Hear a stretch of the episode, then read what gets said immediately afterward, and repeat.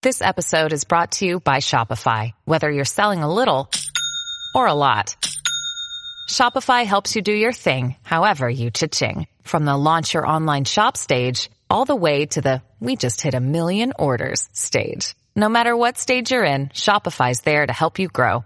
Sign up for a $1 per month trial period at shopify.com slash special offer, all lowercase. That's shopify.com slash special offer. And I want to bring in someone who is a great authority on this and also um, a friend, Jason Chaffetz, member of Congress from 2008, I think. He quickly rose to be the chair of the Oversight Committee in a embarrassingly fast way. I think it was his, only his second, his third term, I think, when he was already the chairman of that committee. He now is the author of books, including They Never Let a Crisis Go to Waste and the Jason at Home podcast. I want to welcome to the show Jason Chaffetz. Jason, welcome aboard, pal. Hey, thanks for having me on. Good to chat with you. It's my Happy pleasure. Holidays. It's my pleasure. Yeah. Same to you. A Merry Christmas. So, so Jason, you were the you were the chair of the Oversight Committee. The new chair of the Oversight Committee, uh, a guy named Comer, has announced that one of the first things they did, one of the first press conferences that the the new Republican majority had, was to announce they were going to pursue this Hunter Biden laptop case. And um, I just want to want to get your insight on whether you think whether you think the, I mean, what do you think is at the crux of what the accusation is? Not against Hunter Biden, because he's, that's going to be prosecuted. Not against Joe Biden, because again, there, there is part, but what do you think if you were going to do oversight on the FBI's role here? What would your focus be? What would your concern be? Well, the FBI was given this laptop for months and months and months and months, and evidently didn't really do anything about it. That that's not apparent. So that's the first question. Okay, what did you do with it? But this task force that's set up that's supposed to be dealing with foreign intelligence operatives, you know, doing surreptitious things here in the United States, did you find anything? Did you charge anybody? Was there any violation? Where it starts to step over the line, having heard part of the report earlier before the commercial break, Anthony, is it ends up that they were using uh, violations of terms of service to make a suggestion that these people ought to be suppressed, their accounts ought to be looked at, if not taken down. Are you kidding me? We're using law enforcement to look at terms of service as opposed to breaking up a law. I mean, you know as well as anybody that under Section 230, Twitter has liability protections, and they they they aren't in violation of the law by reprinting or uh, disseminating this information. So, what exactly FBI were you looking at and doing? And why did you have this dragnet of people out there?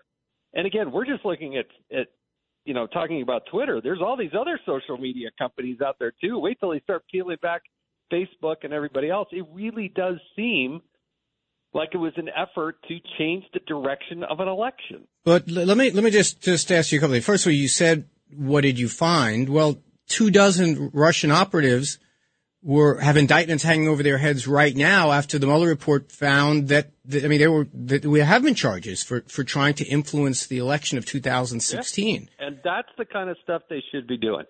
Amen. Hats off to you. More power to you. Let's let's get that going. Do it. Well, so are, great, but then they ramped it up. And as the Twitter files show that Elon Musk is unveiling, not only did you have 80 FBI agents, you had the CIA, you had other departments and agencies in there.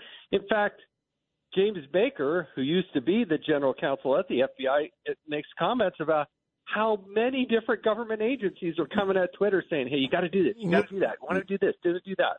Well, I, am not sure, but I don't. I'm not sure. Let's try to get to the bottom of this part of it. Yeah, we were throwing all kinds of government resources on trying to avoid what happened when our country was effectively effectively attacked in a cyber way in 2016. We had the Senate report, House, the Senate report Democrats and Republicans agreed. The, the, the, the National Security Council was involved. Yeah, we had a lot of people working on this issue because of the threat that we had seen come to pass in 2016. What is, you say there's 80 and there's more than one agency. But the, the question comes down to what they were trying to do was to warn these companies that their commercial companies were being used as, as tools against our citizenry. Why isn't that exactly what they should be doing? Because when they're talking about and they're sending spreadsheets of people they believe violated terms of service, that's not their job. That that's a whole different thing. That then what is the law that you think they were breaking? So are you And okay? you charge? I'm not aware of anybody being charged or Well- anybody being uh, above and beyond that. I'm talking in this latest batch, in the latest round over the last several years.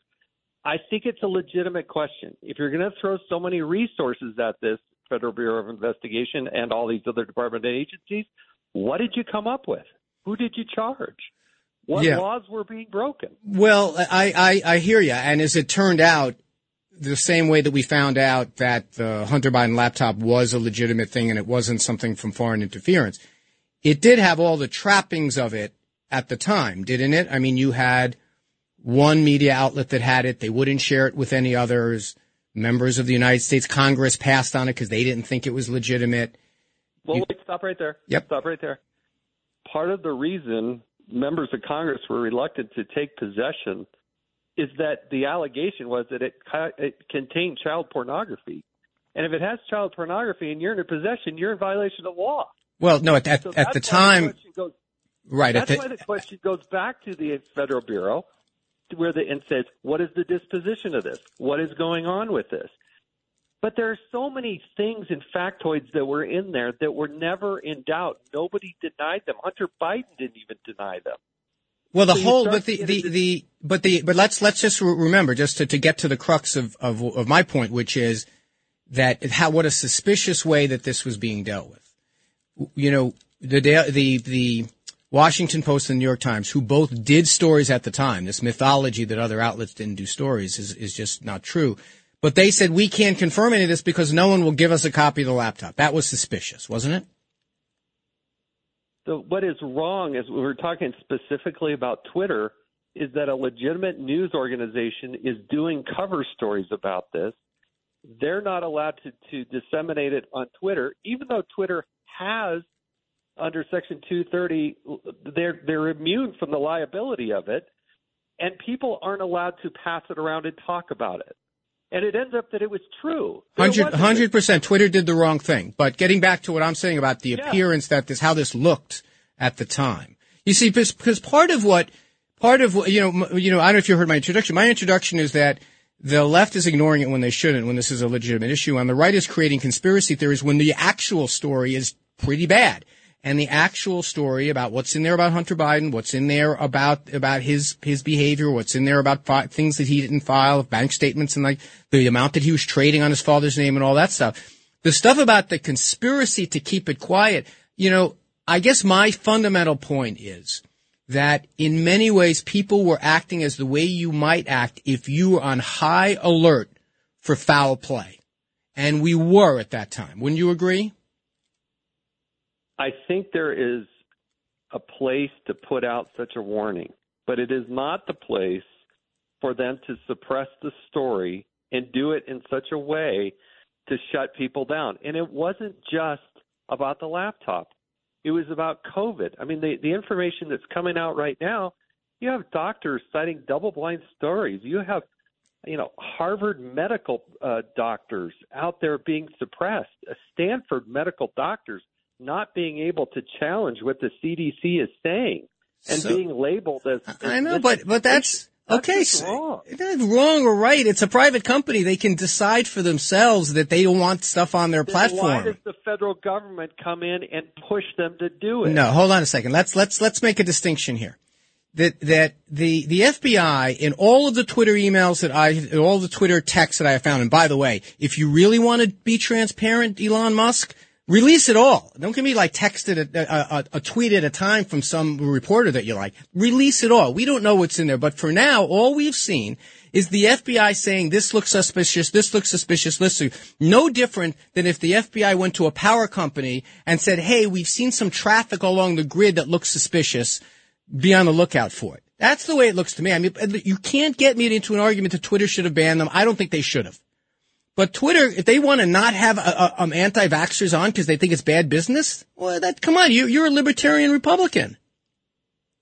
Do you really think it is the role funded funded by the American taxpayers, by you and me paying taxes, for them to go in and start to push people because they don't like that it is against the current government, which happened to be the Biden administration, And in and coming out of the Trump administration, do you really think that that's where our federal department and agency?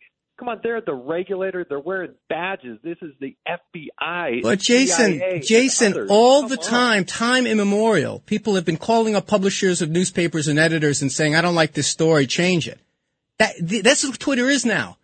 And and and and, and by the way, the Twitter files showed you had Republicans and Democrats that had backdoors to, to the to the Twitter brass. More Democrats, that's true. But but all, but the point is, we have this expectation like Twitter is like somehow immune to having people call them up and say, "Hey, this is full of baloney. Take it down." Yeah, they can take it down or not.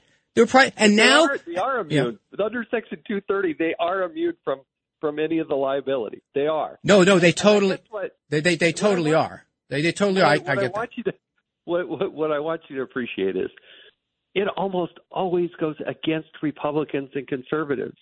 I mean, it's just a stat, but 98 plus percent of Twitter employees, if they made a political donation, it went to a Democrat.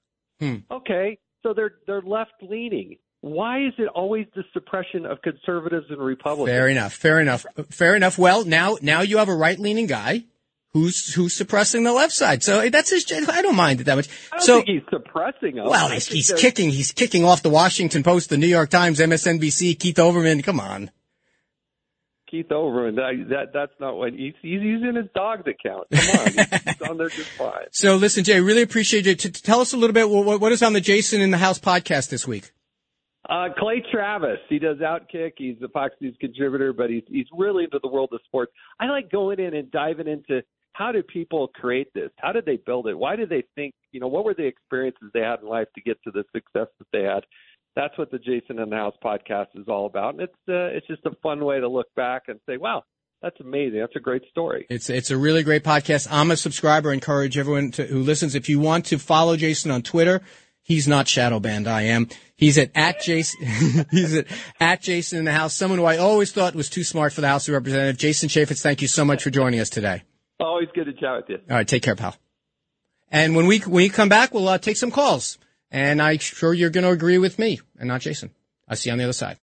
When you need mealtime inspiration, it's worth shopping Kroger, where you'll find over 30,000 mouth-watering choices that excite your inner foodie. And no matter what tasty choice you make, you'll enjoy our everyday low prices, plus extra ways to save, like digital coupons worth over $600 each week. You can also save up to $1 off per gallon at the pump with fuel points. More savings and more inspiring flavors make shopping Kroger worth it every time. Kroger, fresh for everyone. Fuel restrictions apply.